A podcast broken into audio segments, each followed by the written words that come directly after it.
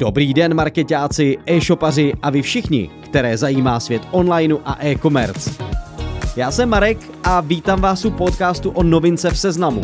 Produktové inzeráty přechází do své druhé fáze. Je to tady.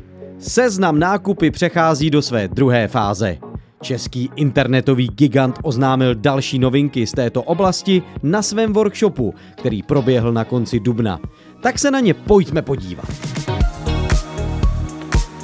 O co jde? Seznam CZ chystá podobnou službu, kterou nabízí jeho velký bratr Google, známou pod pojmem Google Shopping, tedy Google nákupy.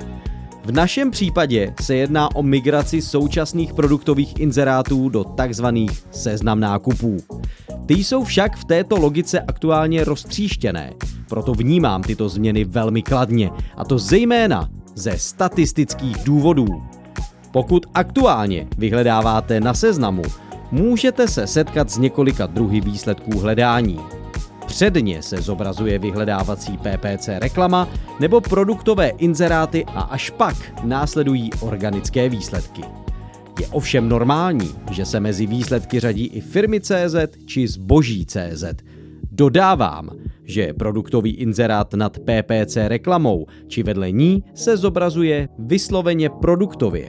Vyhledávací dotaz tedy vypadá například takto.